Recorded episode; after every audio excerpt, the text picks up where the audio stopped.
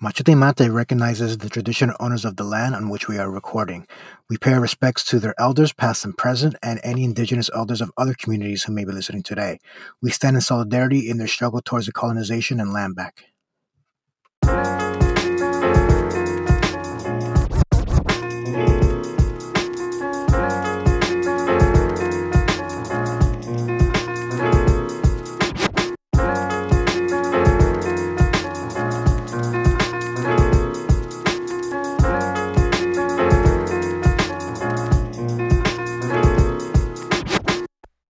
Buena mi gente, what is good? This is Machete Mate back with a current events episode this week. Um, quick shout out to our new Compas Oficiales. So, those of you who became Compas Oficiales since our last current events episode, Don, Molly, Dylan, and Matt K. Now, we actually had Matt on the show earlier this week to talk about his experience and perspective as an official observer with the Progressive International of the first round of Ecuador's election. Um, we also had um, Jacobin America Latina's Denis Rogatyuk to give his own experience and perspective on the ground and really good context of the lead up to the election. Very fascinating conversations, and we had a lot of fun, albeit with some creative logistical workarounds we had to um, implement because it wouldn't be Machete Mate without these things, right? Um, but definitely check it out if you haven't already, especially since we're going to be discussing our conversations here today. Um, by the way, Matt, if you're listening, New Caledonia, just on the road from me, just elected their first pro independence government since 1999, and will most likely elect its first pro independence president since 1982, who was actually eventually assassinated. And next Whoa. year, November, they're slated to have a third independence referendum. So if the PI needs observers, holla at your boy, because I'm down. I'll make the three hour trip to um, New Caledonia because, you know, fuck the French.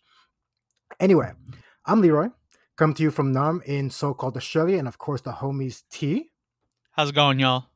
And the homie Austin. What's up, buddy? Happy to be here. Always. And again, just quick vibe check. How we doing, fellas? How we feeling? What's new? What's going on? Oh, I'm good. I'm good. Um, I'm actually getting ready to move pretty soon in the next couple weeks. So that is, you know, exciting, stressful, you know, times 10 now because of the plague.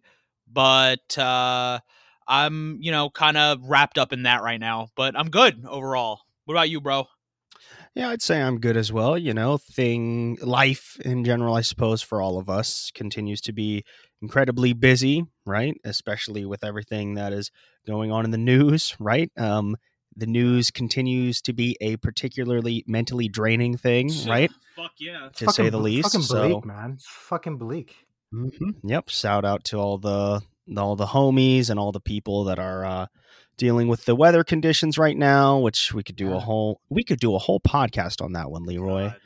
Um, but all things considered, um, no, I am doing well. How about yourself, Leroy? Yeah, man, I'm doing great because um, it's my birthday week, so I took the week off from work because you know, like he What likes the to make fun of me. Um, we have a robust labor system here, so I I have annual leave, I have time in lieu, I have all this shit, and yes, Austin, Wait, how old are you about to be? old enough. old It's enough. okay, Leroy. old enough. Nah. Um, should should I should I give it away? The thing is, if I give it away, no. I'm gonna give away T as well because we're we were born the same year. So I don't Yeah, know. I was born not, first. let's though, so not. we won't. We won't. we Here's- won't. All we will say is that we will let the record show that Austin is the youngest by a significant margin. So we'll just we'll just let the record Uh, show that and let the listeners get their own opinions from that. Like I want to say significant. You know, like you're a I- bit. well, no, no, younger no, no, no, me. I disagree. man. No, no, no. It reflects in his immature attitude, his undeveloped Wrong. and unsophisticated political thinking. Wrong. No, that's it. That's 100 percent with you. Anyway. I'm doing great because I get the week off. I get to spend it with with um comrade son, so which is always great because obviously being work all the time, I yeah. don't get to spend the time. It's just first thing in the morning. Then when I get home, and by the time I'm home, it's dinner time, it's bath time, then it's bedtime for him. You know what I mean? So I get to spend some quality time, which is good. I got to spend all morning yesterday and all morning today as well because um my wife's at work as well, so it's just me and him, which is always good because we don't get a lot of opportunities to do that. And as a parent, as a father who loves his child dearly, it's really really rewarding. Um, and yeah, feels great. Anyway, Hell and the yeah. weather's a little bit better than it is over there in most part of the United States. So I don't, I, to be completely honest, I don't have much to complain about, except I have to spend the afternoon with you motherfuckers. But it's all good. We're here having fun, right? anyway, let's get the ball moving, right? So, um, a few headlines before we get into it. Um, in Chile, Politicians, lawmakers, social movements, and labor organizations on Thursday handed over a letter to Chile's President Sebastián Piñera requesting the dissolution of the military police, properly known as the Carabineros. Now, these are the goons that get called in to repress protests, where they've visually maimed over 300 Chileans just in the past few years when all you know all hell was breaking loose in Chile. Um, they've pushed a teenager over a bridge, and I don't think I have to mention their treatment of the indigenous folks there, especially the Mapuche people. Right? right? They predate Pinochet by decades, but they very much became the black shirt of, of the regime, internalizing the culture to this day. So they still walk around and act like they're still fucking, you know, Pinochet foot soldiers. Um, actually, police brutality in Chile has been condemned by organizations such as the Inter American Commission on Human Rights and the United Nations High Commissioner for Human Rights. So basically, the UN has come out and, and called them out for their fucking police brutality. So fuck them. So this is great. And this comes also within the context of reforming the military as a whole they're just the biggest, I guess, most most present you know manifestation of that because they're out in the streets, you know, repressing people like like in the streets. Um, in Haiti, the interim president appointed by the Haitian opposition, Joseph Mécène, pledged on Thursday to hold quote honest and credible elections end quote during his mandate. This is as President Jovenel Moise refuses to leave despite widespread social unrest. If the opposition plans um, move forward, constitutional reform will occur in April, and the general election will be held in September of this year. So hopefully that goes down. And Austin, I think you had a few thoughts on this as well. Yeah, sure. Now, two weeks ago, we spent a, a decent chunk of time uh, talking about Haiti and kind of the lead up to uh, to what was happening in Haiti um, and why it was a significant event that everybody should be uh, paying attention to, right? Or at least that was the case that we made. Um, literally not even like the day after we released the podcast basically the day of like there were major developments uh in Haiti regarding yeah. uh, this story. Um, there was basically what amounted to, and you touched upon this, Leroy, basically what amounted to a self coup, uh, literally the morning after we recorded, right? Um, where Jovenel Moise arrested, what, like 30 different opposition figures to go along with the you know, a lot of civilians, of course, that uh, he's cracked down on and arrested as well. But fundamentally, when we get to this uh, to this story that you're referencing, as far as the Haitian opposition kind of consolidating together and uh, co- and coalescing around, um, I'm sure I'm going to butcher this name, but uh, Joseph Mécène Jean Louis Jean Louis, sorry. Um, who was a Supreme Court judge in Haiti, uh, who the opposition has declared as interim president, right? Um, I think it's important to dwell on that for a brief moment, just as an example of something we talked about two weeks ago, which is Jovenel Moise is so unpopular, man. Right. He's so yeah, unpopular right. that that these sectors of the civil society have coalesced into the opposition, right? Which is why I go back to this is why I was kind of somewhat surprised by the brazenness that that Biden had approached with Haiti anybody with two eyes, matter of fact, anybody with one eye could have seen that backing Jovenel Moise for another year was going to result in massive unrest. Um, and once again, I think the fact that it's literally a Supreme Court judge and large sectors of the civil society that are in open defiance to Jovenel Moise, right? They do not recognize him as the president, right? Exactly. There's been there's been massive rallies, massive anti-Moise rallies.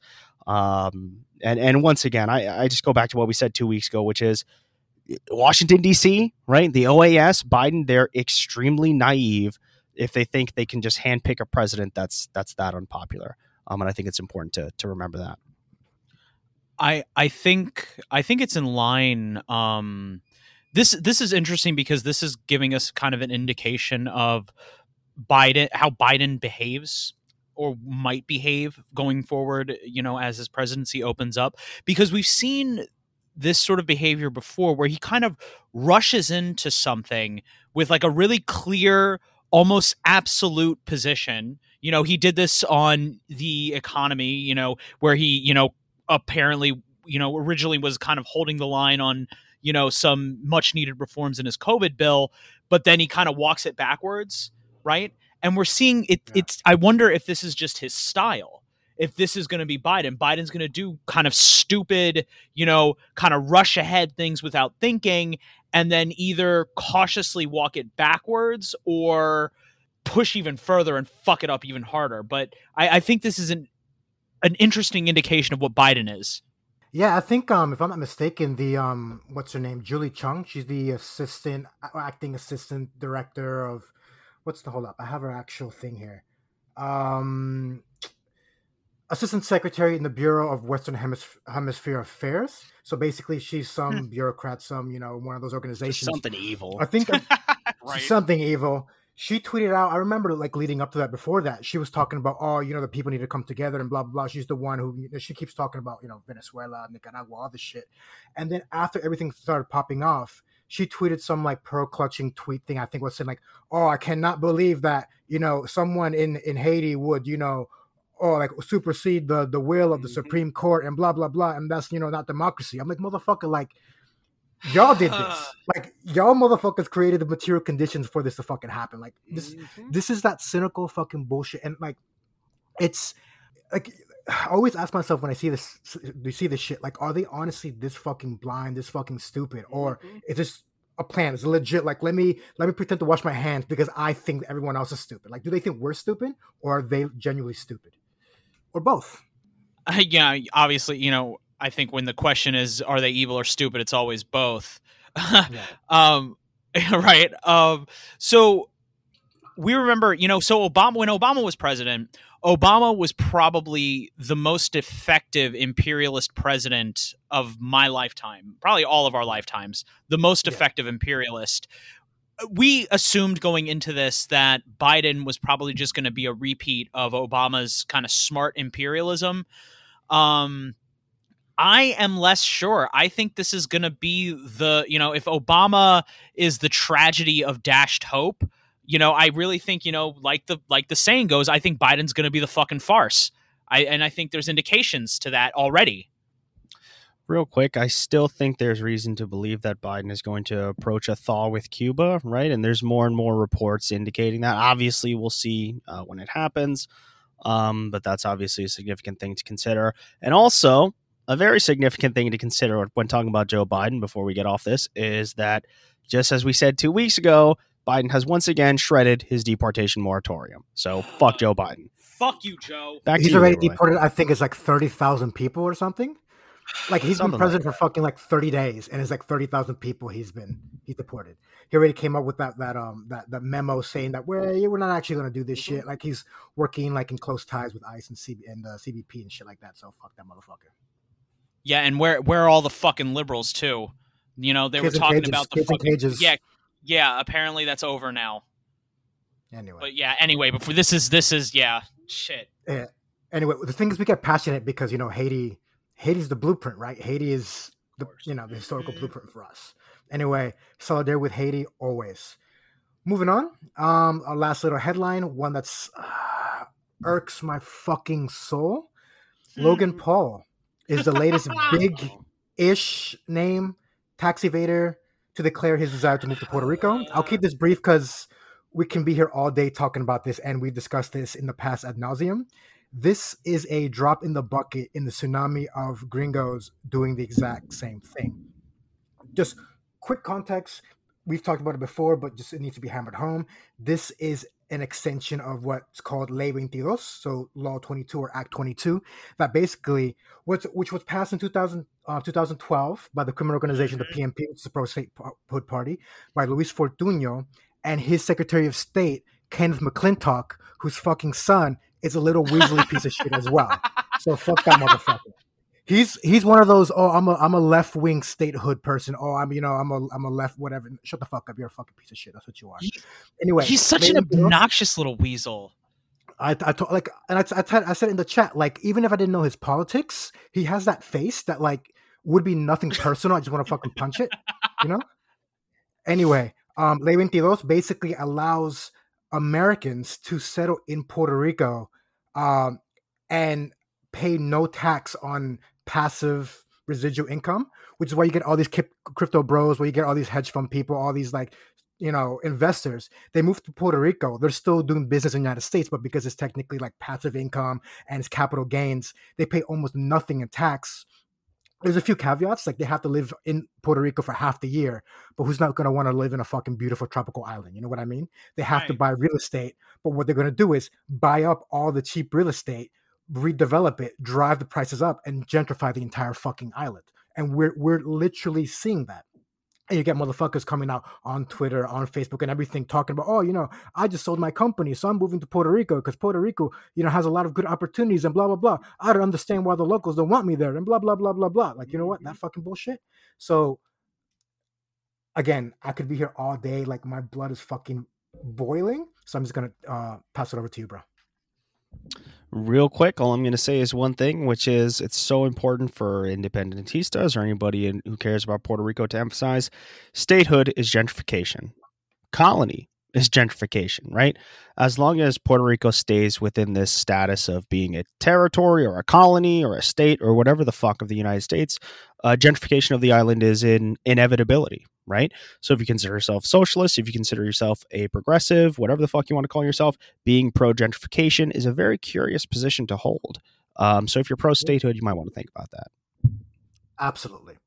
Anyway, moving on. What we're actually going to be talking about today, what we're actually going to devote time today, few options, few um topics. Sorry, um, we're going to be talking about Bolivia and how this past, I think it was Wednesday, the government legit just gave the IMF back this massive loan that the coup government took out, plus the interest that was accrued. So like, look, not we're not to fucking take it because we're not to, you know, we're not, we're not to be slaves to you. So they gave it back plus interest, and now they're bringing charges against the coup government for potential damages and the damages that taking this loan occur, um, incurred against the Bolivian people. Um, we'll be talking about this new left wing coalition that's forming in Colombia.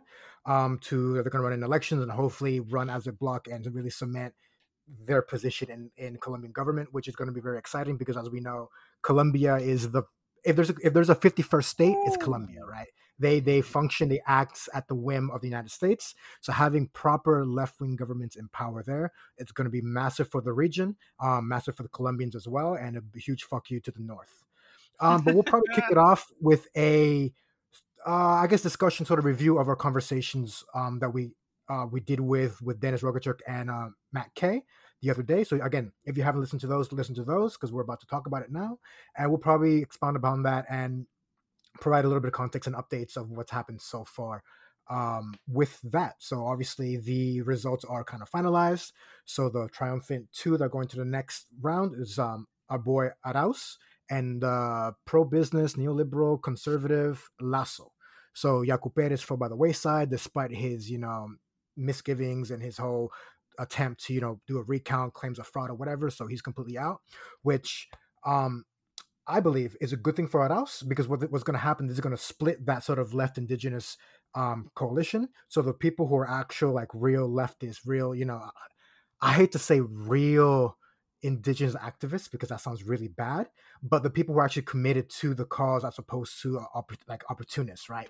Those people will definitely go with Arauz, and the other opportunists may or may not go with Lasso, or at the end of the day, they might actually just go with, with Arauz. But, but that's that's left to be seen.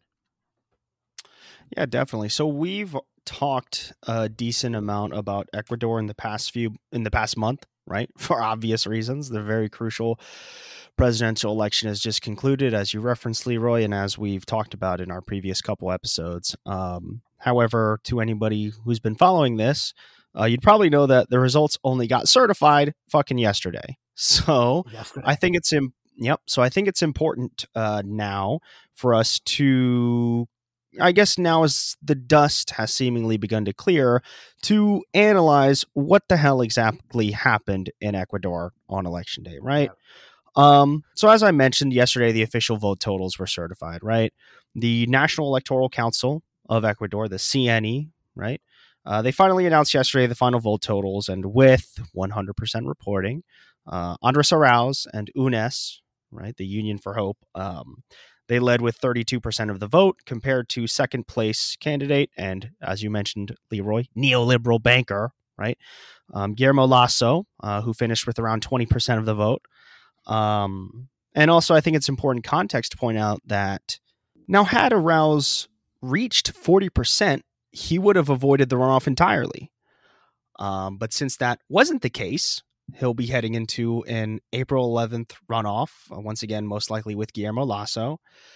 And I say most likely uh, because more and more, as our homeboy Matt Kay mentioned on our previous podcast, it seems as if the right wing will continue to try to push for Arauz's exclusion. as outrageous as that is, right? To exclude the person um, who finished first and uh, first by a clear margin.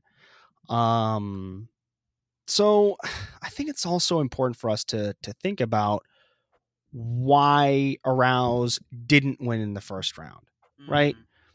Um, I know speaking for myself, and I think maybe for you as well, Leroy, if I recall correctly from our Ecuador podcast, um, you you and I were relatively confident, right? I, I to your credit, T, I remember you saying being kind of more cautious and urging caution when it came to the election in Ecuador. Um, I thought it was almost a guarantee that Arauz was going to win in the first round.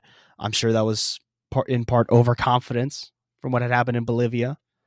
Um, and I think, once again, that overconfidence from Arce winning outright in Bolivia led to a, a bit of an overlooking of just how low the right would go to try and steal this, from my part, certainly.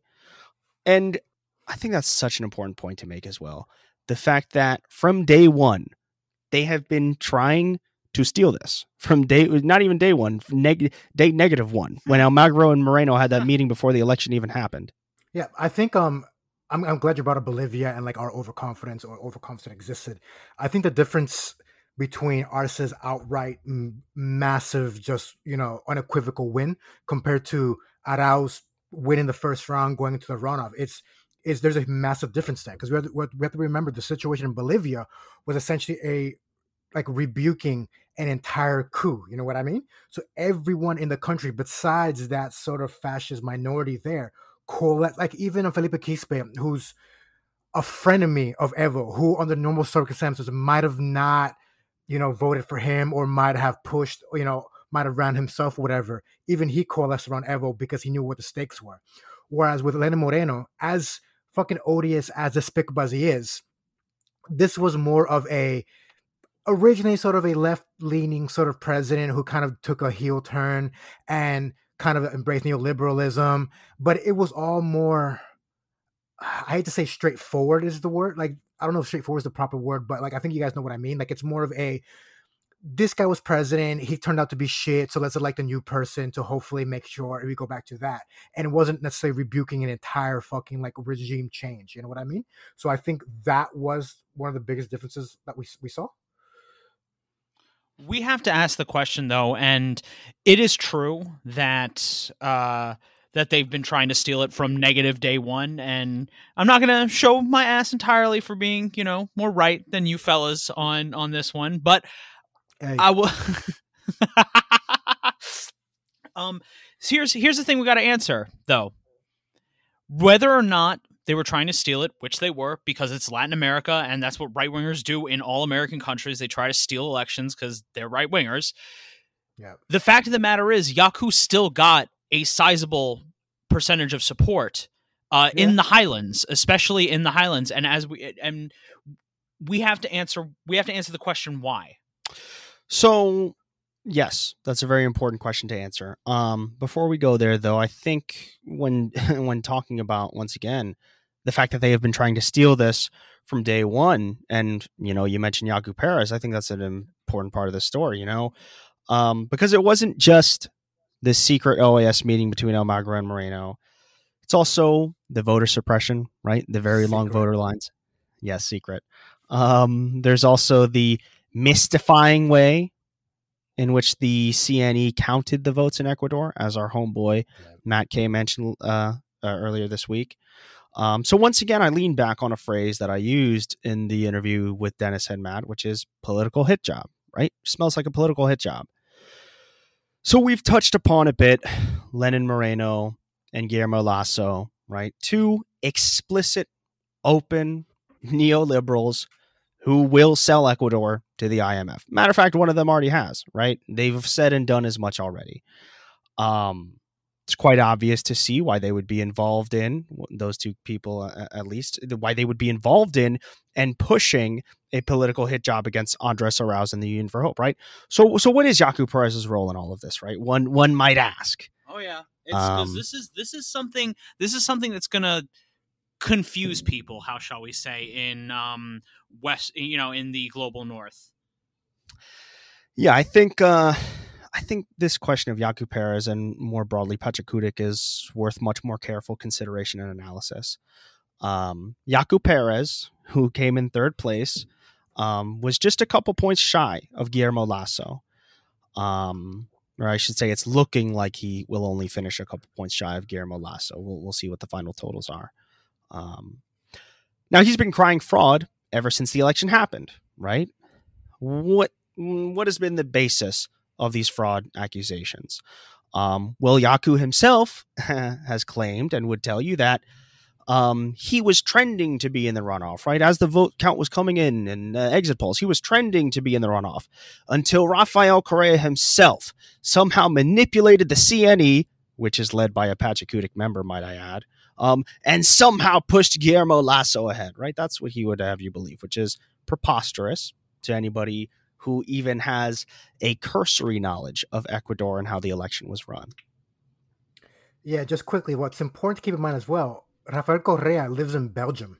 Like he's mm-hmm. nowhere near Ecuador. Everyone in power in Ecuador hates Correa. Like I think you mentioned like also you mentioned this like I don't remember like in, in what story ages ago that like if if these people are in power, how is there fraud against them against people in power? Like you know what I mean? Yeah. Anyway, sorry for interrupting, but I, thought, I think that's important to keep in mind that like Rafael Correa is lives in Belgium, like he's nowhere near Ecuador.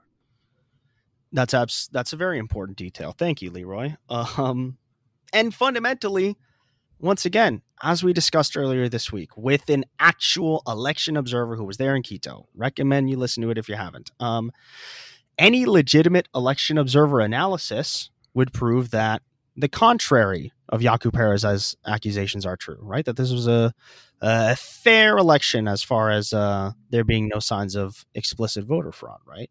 Now, of course, there was voter suppression, uh, but as far as Correa secretly stuffing ballots, there's no evidence for that. um, so, who is Yaku Perez? Who are Pachakutik? Um, why, why are, or should I say, why is Yaku Perez seemingly helping Guillermo Lasso and the neoliberals in Ecuador? Um, well, Yaku Perez first gained notoriety in Ecuador during the presidency of Rafael Correa, right? Um, he led prominent anti Correa press protests, ostensibly in favor of environmentalism and against what? Corruption, right? Against corruption, whatever the fuck that means. Not too dissimilar um, from the Lava Jato protests in Brazil, which were happening at the same time, which Yaku also supported. Um, Yaku supported the removal of Dilma, was supportive of the coup in Bolivia, yes. right? Um, and has basically spent his entire career making sure that leftist governments are uniquely identified as the center of corruption within Latin American politics. His entire record has been that. Um, it should sound familiar to anybody who's familiar with Latin American politics. Um, now, or U.S. politics, by the way, American politics, yes. Now, though it seems clear to me, once again, this is my opinion, right? Though it seems clear to me and I'd love to know what you both think about this. Though it seems clear to me that Yaku Perez is a bad actor, I still think it's very important to separate Yaku from both Pachakutik and Conaie, right? Yes, yes. So who's Conaie, right? Who's Conaie? Conaie is the Confederation of Indigenous Organizations of Ecuador. Um, it's the largest indig- indigenous lobby in the in the country, you could say. Um, they were the backbone of the 2019 uprising against Lenin Moreno, which permanently damaged his government, right? Moreno never recovered from that. Um, has existed since 1986 and has long been a, an example of one of the most militant and organized indigenous groups on the continent. Um, yeah, just quickly, um, just taking that comment about the um, 2019 sort of uprisings against the IMF loans, whatever, because that whole thing took place because Lenin Moreno announced like, oh, we're going to start taking IMF loans, they militarized, they went to the streets, they pushed back. Um, that motherfucker fled to Guayaquil on the coast, exactly. which is the center of white Ecuador, as you can say. and eventually he gave in. And if I'm not, I'm not mistaken, he he took that back. They never took out the IMF loan because of the pressure there. Yeah. Yeah, he backtracked. Um, and the and Conaie and the indigenous were I mean, they weren't just crucial to that movement; they were that movement, right? They were the backbone of that movement. Yeah. Um, and it was this organiz and you know i referenced they started in the 80s and kind of came up in the 90s um, and it, and it was that org- it was this organization during the 90s that led to the establishment of Pachakutik, the party, in 1995. Um, Pachakutik was founded as an explicitly socialist and plurinationalist party designed to be, quote, and this will sound familiar to both of you and anybody who's listened to our Bolivian episodes, it was designed to be, quote, an instrument of the people, right? That was Pachakutik's intentions. Um, once again, similar to the function of MAS in Bolivia, who's who is literally uh, referred to as the instrument of the people, right? The instrument of the bases, so to speak. Um, Yaku Perez is not CONAIE, nor is he Pachakutik, right? And we yeah. shouldn't singularly identify them as such. For me, Yaku Perez is an opportunist. Uh, CONAIE has been very clear in not establishing support for Guillermo Lasso, the neoliberal banker candidate. And it's clear to me throughout these past few weeks that Yaku has had to respond to some of that imper- internal pressure um, and adopt some more anti Lasso statements um, that he's made since the election.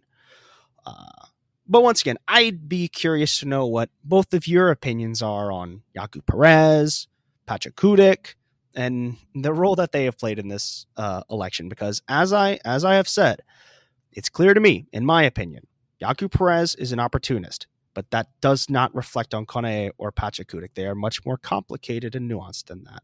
100%. On my part, I mean, I agree with you. I don't have much to add to that.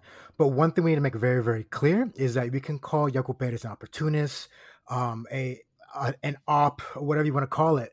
But to bring his indigeneity into question, to making it a racial thing, is absolutely disgusting. And if you do that, you are not a, my comrade. You are not a comrade of this show. We can talk yeah, about not, him. Go ahead. Sorry. Yeah, you're not on the fucking team. Fuck off. No, Fuck yeah, no. right off. Yeah, we could talk about well, him, you know, giving up the movement and all that shit, but to bring into question anything regarding his indigeneity, his his identity, and everything that, fuck right off. Seriously. Well, you're not a plurinationalist, right? Which exactly. brings me to somebody. Which brings me to somebody who is a proud plurinationalist. Uh, I'll let you go first, T, before I segue here yeah, sorry, sorry, but like you wanted to know like sure. thoughts about Yaku, and and I think just what you were about to get into is is perfect. Um, so here's the thing. I agree. Obviously, Yaku again. It it smells. It smells is what it is. There's there's something there. There smells like smoke, and you know, uh, where there's smoke, there's fire, right?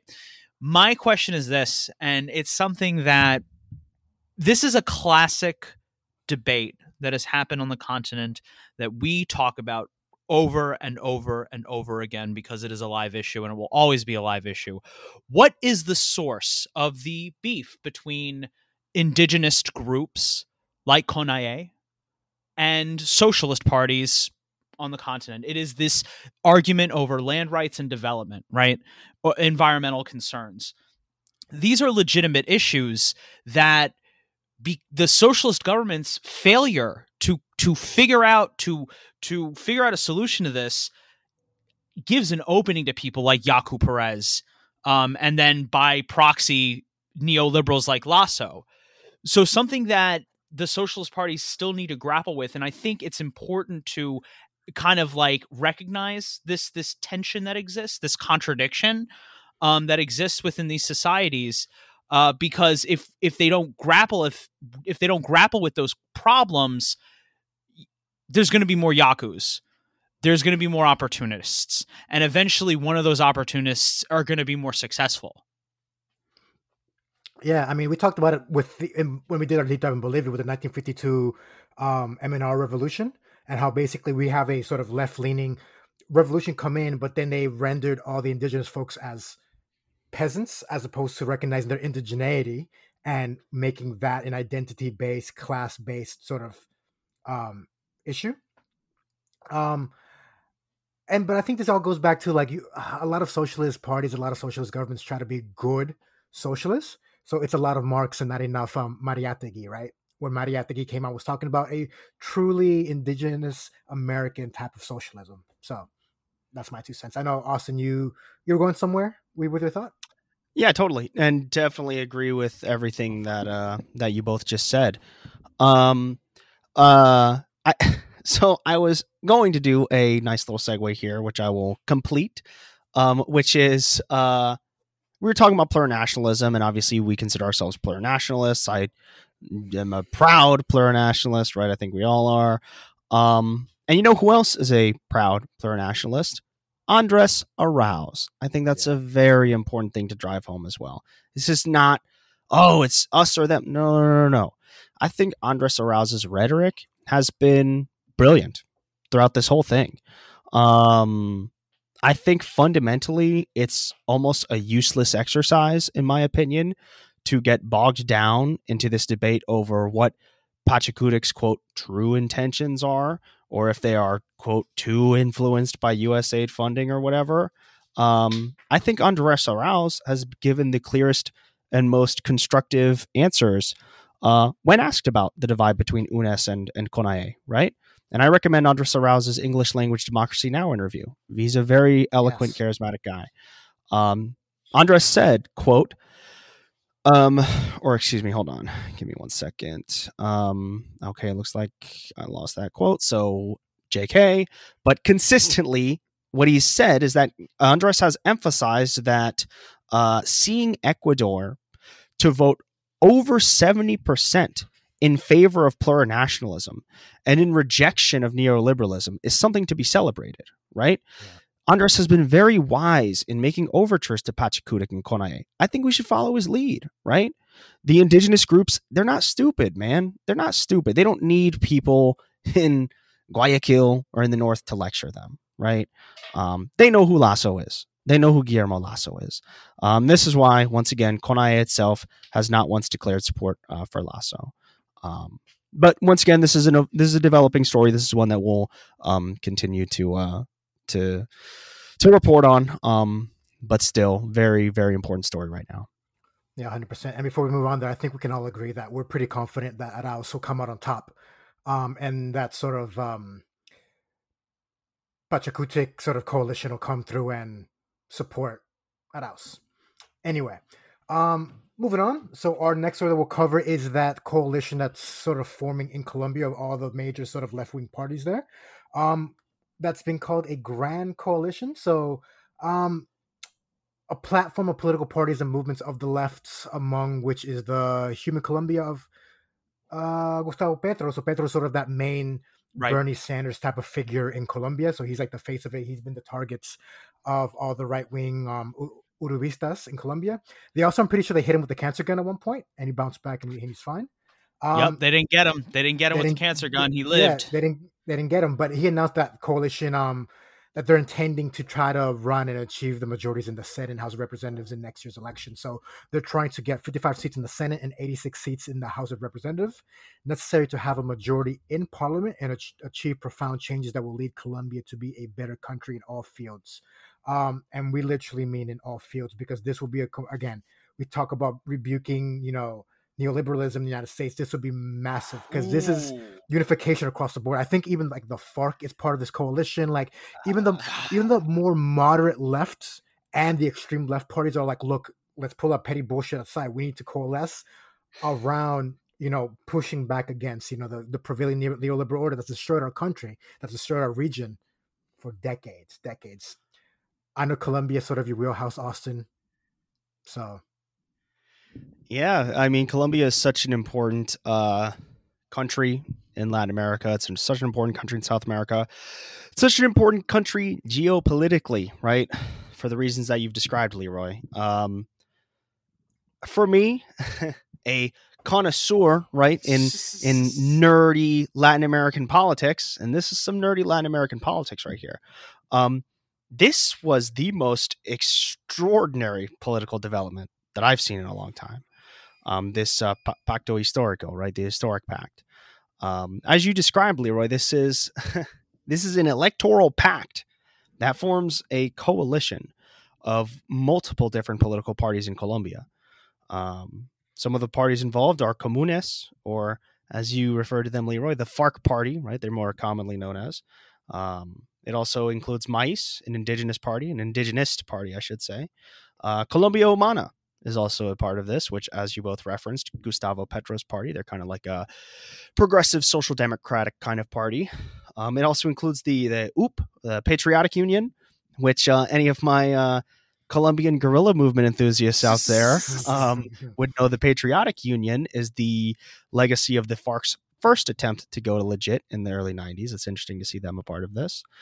Um, a couple other minor parties, and most curiously, most stunningly to me at least, uh, the Liberal Party. The Liberal yeah. Party of Colombia is involved in this. The Liberal Party, which is one of the oldest parties in Colombian history, it was the party of Gaitan. Uh, but more importantly, those motherfuckers were literally in coalition with Duque just like two years ago. So that's like holy shit. Um, to see these different parties coming together is extraordinary to me. Um, but first, as you touched upon, Leroy, I think anytime we try to analyze Colombian politics, it's so important to analyze what Colombia's role in the hemisphere is, right? Um, functionally, the Col- Colombian government is a U.S. backed puppet government, right? Functionally. Um, I don't hesitate for a moment in saying that Colombia is the single most important regional ally of the United States in this hemisphere. It's not even close, I might argue. Um, yeah, that's right, Canada. That's right, I said it. Um, and I hmm. think Colombia in general is the it's the heart of reaction in South America. Um, that's where U.S. funding goes. That's where U.S. troops are stationed in Colombia, right? And the United States has has made sure to to control Colombia in this, you know, quasi protectorate state in perpetuity due from its unlimited funding, right? That's how it gets its tentacles so deep in there. Yeah, hundred percent. Someone once once called it the Israel of Latin America, mm-hmm, essentially, because that's almost a function it, it, it serves. You know what I mean? Mm, pretty much. No, absolutely. I think the analogy would be closer to Saudi Arabia, but for mm, other, eh, but eh, maybe a little bit in between the two, I suppose. Yeah, a little bit in between the two, right? Suffice it to say, the Colombian state are a bunch of motherfuckers. Indeed. Uh, that that's that's where I was going with that. Yeah. exactly. Motherfuckers. Um and God, yeah, this is another example of you know, we talk about Jovenel Moïse being very unpopular. Ivan Duque is very unpopular right now.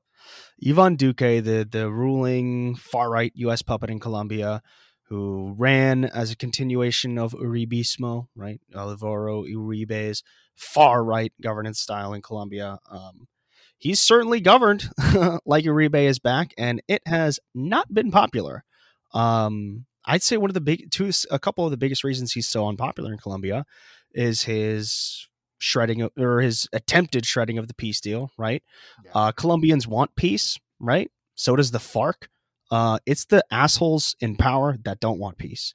You want to know who keeps killing people and massacring innocent people in Colombia? It's the government. That's who's doing it. Um, and I think uh, once again, uh, that's part of the reason why Ivan Duque is extremely unpopular. And another reason, like many countries in Latin America, like many countries in the world, I suppose, in the past few years, in 2019, Colombia saw massive protests, big protests, the Paro Nacional, right? A couple of them.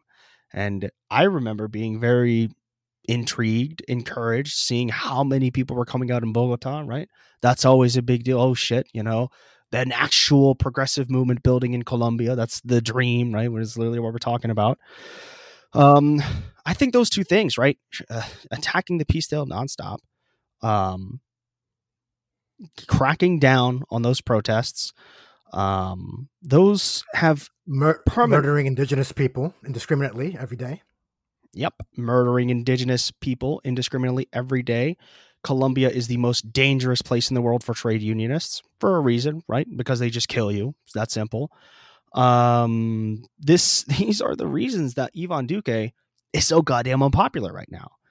Um, to me, for me at least, the question when it comes to this historic pact, this coalition, is can the coalition hold? Right? Ooh. Can the coalition hold? They're aiming to still be a coalition by the presidential elections next year.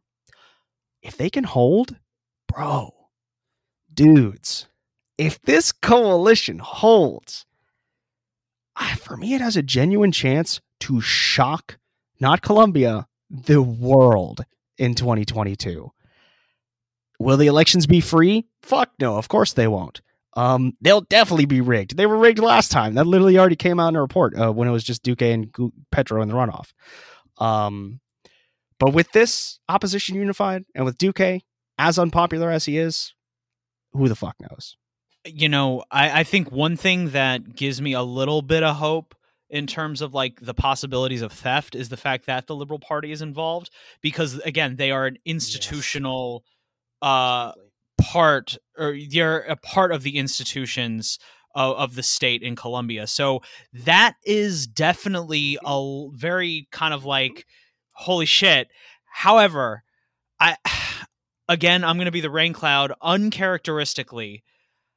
I so this is clearly predicated more about Duque than anything they have in common because these parties by and large don't have much in common. I, I would argue. The Liberal Party obviously stands out as the most different from the rest of the pack, but this is more about Duque rather than I positive vision necessarily. Um, I mean, obviously, a year is a long time, so they have a, a time to articulate a message. This again, they just announced the coalition, so it might be a little unfair to to expect that so soon.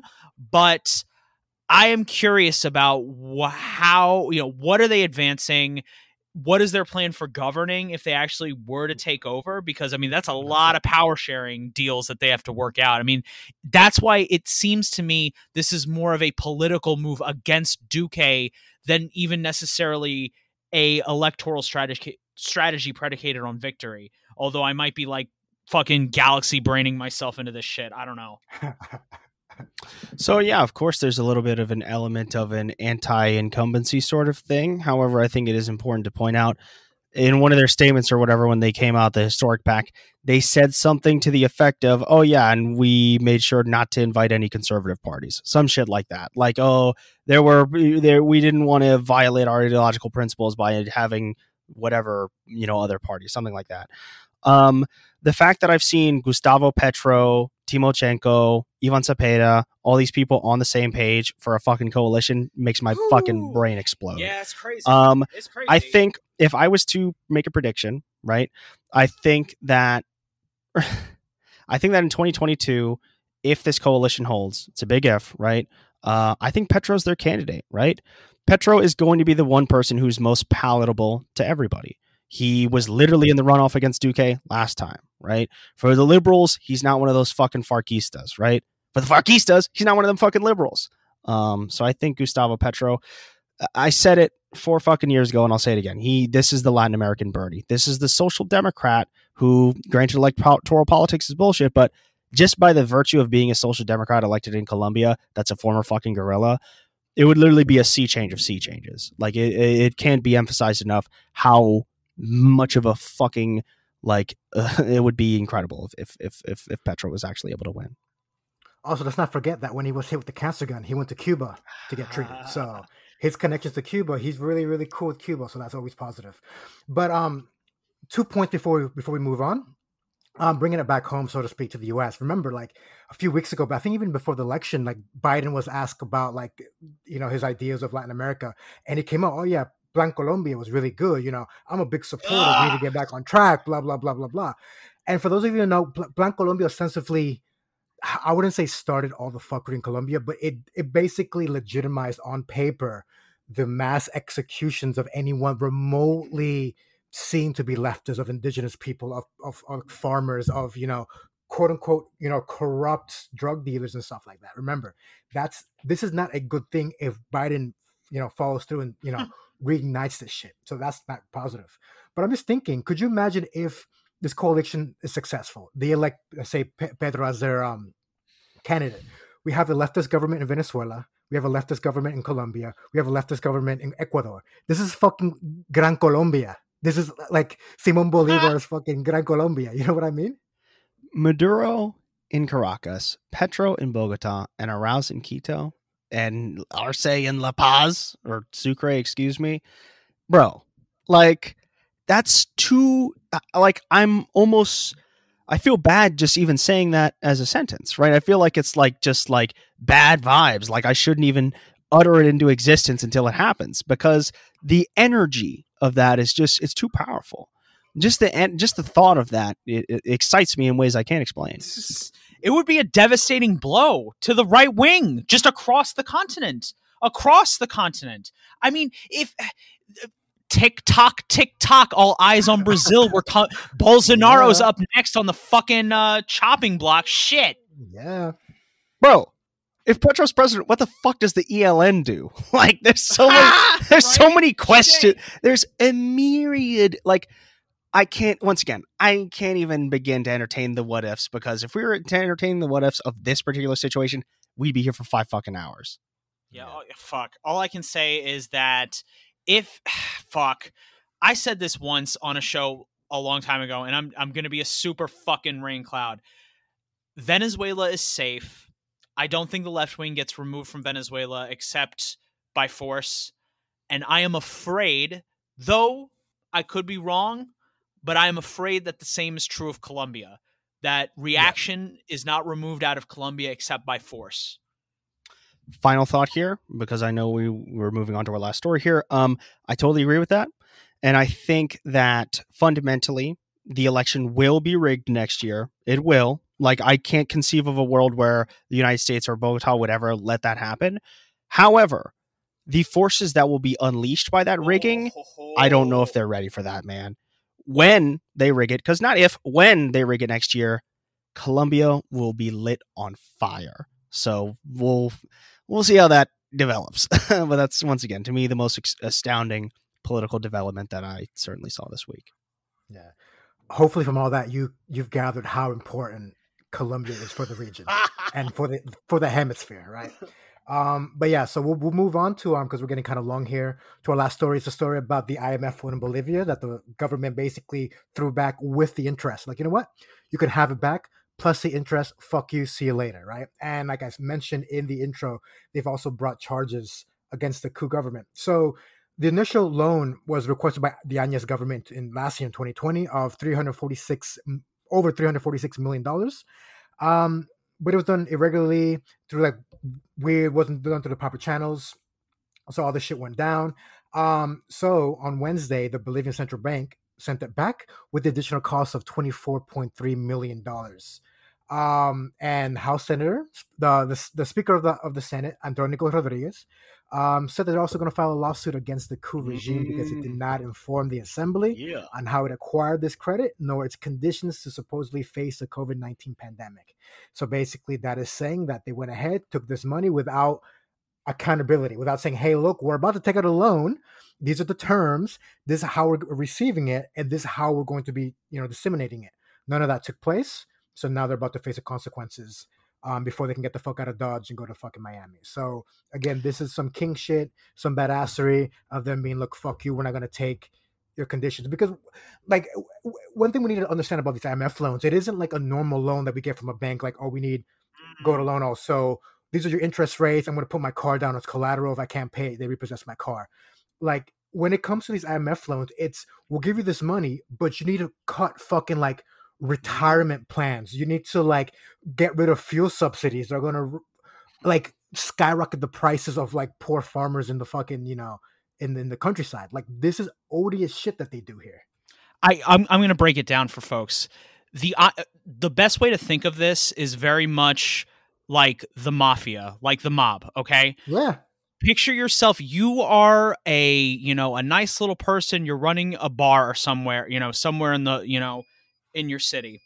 And then, you know, the wise guys show up and they say you're going to take a loan now. You know, they didn't ask you, right? They told you you're going to take this loan, right? So you take the loan, they start doing the mafia shit. They run up the bill, they're drinking all your liquor, they they're fucking taking all that shit, and then lo and behold, you're left with the bag and they burn the house they burn the bar down. That's what the IMF is. And that's what they do to countries. They go to countries, they force these policies onto them, you know, in uh, coalition with their cynical comprador local politicians they you know those cynical politicians run up the bill and then the IMF burns the country down. So yeah, that's it really is. It functions the exact same way as a mafia shakedown. Yo, straight up, is Janine Añez a flight risk? Arce, you we already know she booking her tickets to Miami right now. She like they better make damn sure that whoever the f- that these golpista fucks face justice for the people that they killed. You know, for this bullshit right here. And I think also appropriately, um, this was uh the completing of Arce's first hundred days in office. So I think capping it off with a giant brown middle finger to the IMF is a very good way to cap your first hundred days.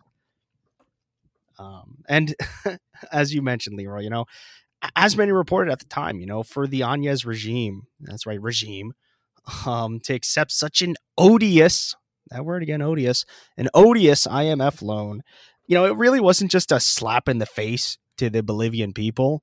It really was an egregious overstep that backfired spectacularly, right? Because they're dumb. And it also proved the Bolivian golpistas to be the sellout clowns that we knew they were. And Yeah. fundamentally, most importantly, the loan was also a way of hurting any future Mas government, mm, which is why Luis Arce and Homeboy over here said, Hey, IMF, go fuck yourselves. We did not sign this. Matter of fact, the motherfuckers that did, we about to throw them the fuck in jail because this shit was fucked up. Um, Yeah. so yeah, those are that's my thoughts. I, I think that's the king shit. They're like, they didn't just say, oh, well, fuck, we didn't want this loan, but it's here now. I guess we're stuck with it. They said, no, we're not. We're gonna. We're not gonna be on the hook for this. You know what? We're even gonna pay a little bit extra to take it fucking back. We don't want it. We'll, we'll cop that expense, but fuck you guys. Which I think that's that badassery king shit. Mm-hmm. very important too what you said austin about how they use these policies to kind of kneecap future progressive governments. This should sound familiar to american listeners. This is exactly what reactionaries do in the united states. Isn't it a funny thing how the deficit only becomes a, a problem when there's like a, a democrat in office or a you know a liberal in office right and at the, the moment a republican is in office they start fucking spending money on every single bomb uh, you can find. Reactionaries do this th- do this in Latin America too. They do it in North America. They do it's an American thing, you know. Yeah. The United States, like its fellow American countries, you know, south of the border, uh, the reactionaries they're all they're all cut from the same cloth. So, final predictions. Añez, does she end up in jail or in Miami? Go. Anybody? Like, I mean, as abolitionists, we shouldn't hope anyone goes to jail. Well, I'm a bad abolitionist. so let's just say that um, I predict, and I wouldn't be upset if she faced the full consequences of her actions. I- in man, in, in Bolivia, in Bolivia. honestly, I genuinely don't give a fuck. So the fact that she's out of power is what's cool. I don't I don't care what the fuck happens to her as long as she's not in your power. She just fucking like whatever. Personally, I'm not going to let go that she killed as many people as she did. And I personally Yeah. would have a big smile on my face if she ever went to jail. But maybe that's just me. I mean, how about this? How about this? She gets on a plane and she's flying to Miami and then there's an accident and the plane goes in the ocean. Do we agree with that one? now that's a fucked up thing to wish on somebody, in my opinion.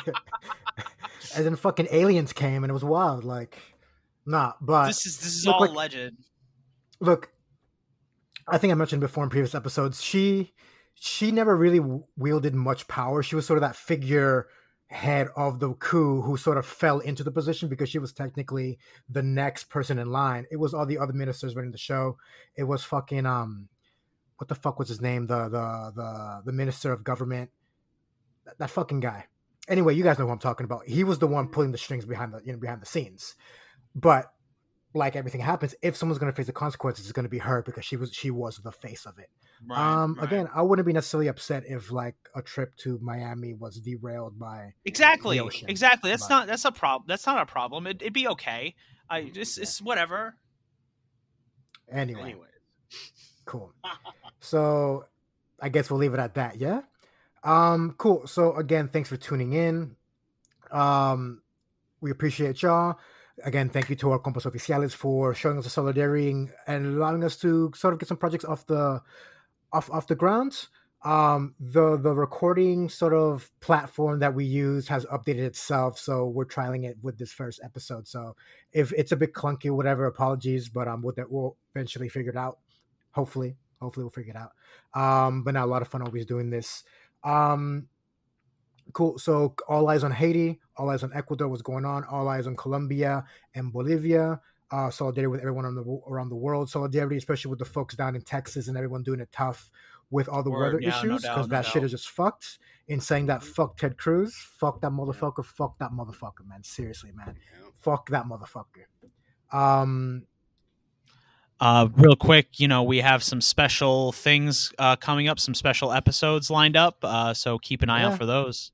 Yeah. Um, yeah, totally. No, I was just going to say the same thing. Uh, really good projects that we've got coming up. And of course, which I'm sure you were literally about to say, Leroy, we will be staying on a little bit later tonight as well for uh, for exclusive Patreon content.